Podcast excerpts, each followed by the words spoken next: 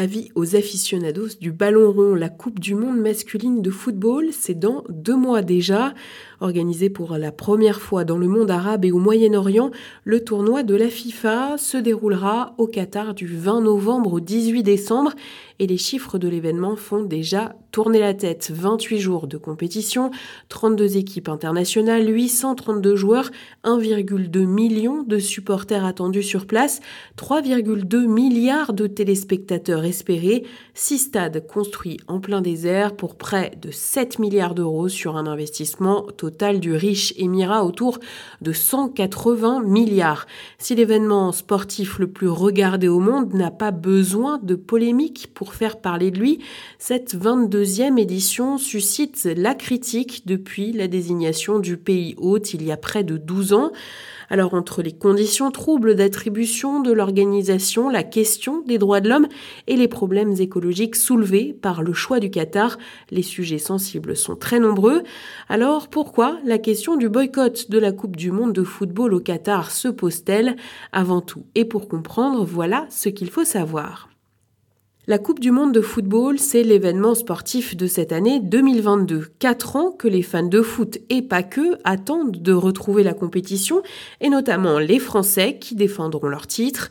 Cette 22e édition sera unique à bien des égards puisque c'est la première fois que la compétition va être organisée au Moyen-Orient, mais le choix du Qatar a été vivement critiqué, et ce, dès l'annonce de la décision de la FIFA en 2010 le pays et la Fédération internationale ayant très vite été accusés de corruption.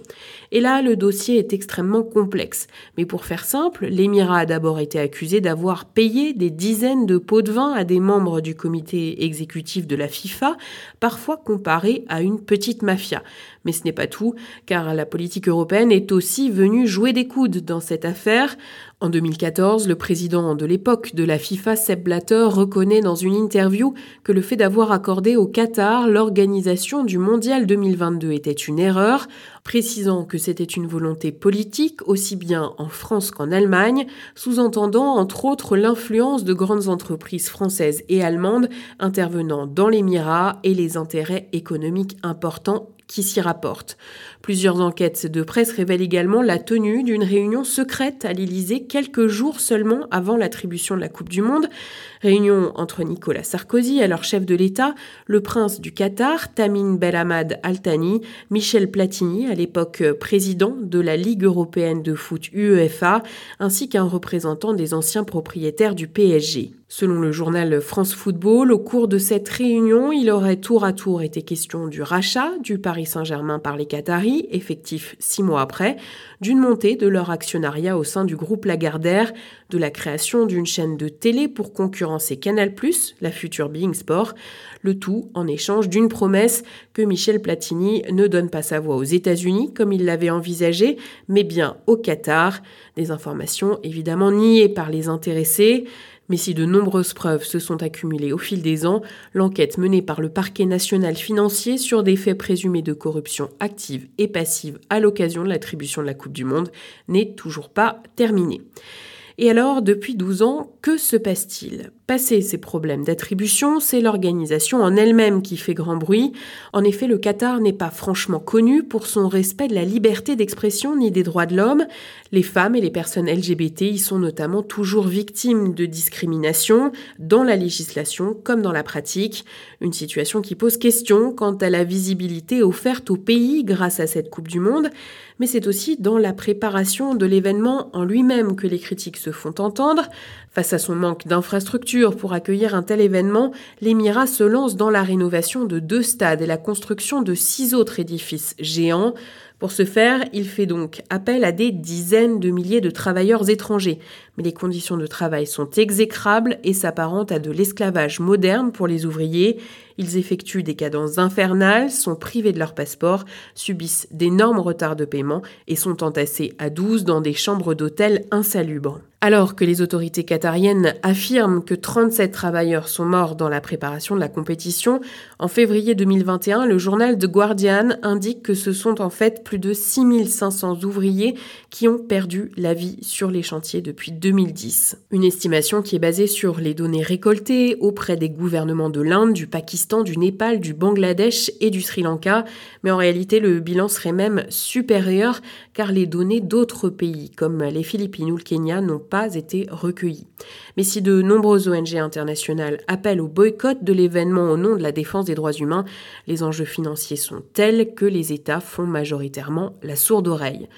L'autre sujet majeur entourant cette Coupe du Monde au Qatar, c'est l'aspect environnemental. Prévu initialement en été, la compétition a finalement été déplacée à l'automne en raison des conditions climatiques. Les chaleurs irrégnantes sont trop fortes, en particulier aux dates où se déroule habituellement la compétition. Il est vrai que courir derrière un ballon en juillet dans l'Émirat, c'est pratiquer le football par près de 50 degrés.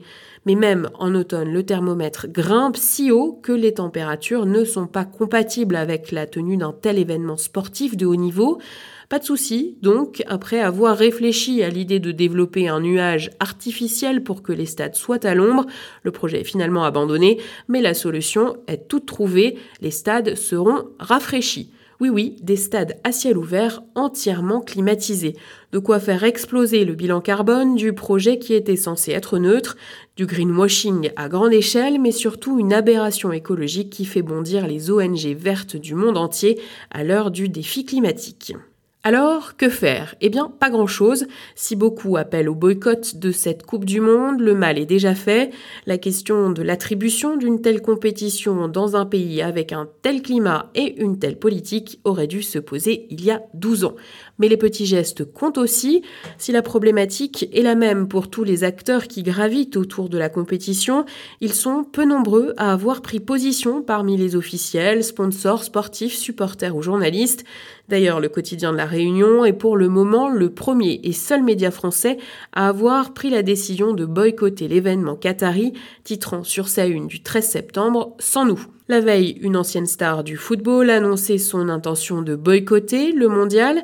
L'ancien international français Eric Cantona postait alors un message sur les réseaux sociaux dans lequel il expliquait qu'il ne regarderait pas un seul match de cette Coupe du Monde. Combien de milliers de morts pour construire ces stades pour au final quoi Amuser la galerie pendant deux mois, affirmait le joueur. Un sentiment également partagé par l'ex-footballeur allemand Philippe Lam qui a déclaré qu'il ne se rendrait pas au Qatar. L'idée d'un boycott agite aussi les supporters. Les membres de la principale association de soutien des Bleus, Irrésistibles Français, seront six fois moins nombreux sur place que lors du dernier mondial en Russie. Pour l'un des fondateurs, les choses sont claires. Quand je me suis dit qu'en y allant, j'allais faire la fête et célébrer des buts dans un endroit où des ouvriers sont morts, j'ai décidé de condamner cette coupe. Et il n'est pas le seul, le hashtag boycott Qatar 2022 fleurit sur les réseaux sociaux. Et comme le révèle le résultat d'un sondage de l'Institut Opinionway, 30% des Français envisageraient de ne pas regarder l'événement. Le premier motif évoqué par 35% de ces probables boycotteurs n'est autre que l'impact environnemental du mondial. S'ensuit le respect des droits humains pour 25% d'entre eux. Et enfin les soupçons de financement de terrorisme islamiste par les entités qatariennes pour 13% des sondés. Côté politique, les réactions sont plus timides et la plupart des responsables s'accordent à dire que même si l'équipe de France renvoie une image importante à la population, ce ne serait pas aux joueurs de prendre position, renvoyant une dernière fois la balle à la FIFA ou à la Fédération française de football. La boucle est bouclée. Retrouvez tous les jours un thème d'actualité complet dans notre débrief sur cactus-info.fr. À très vite.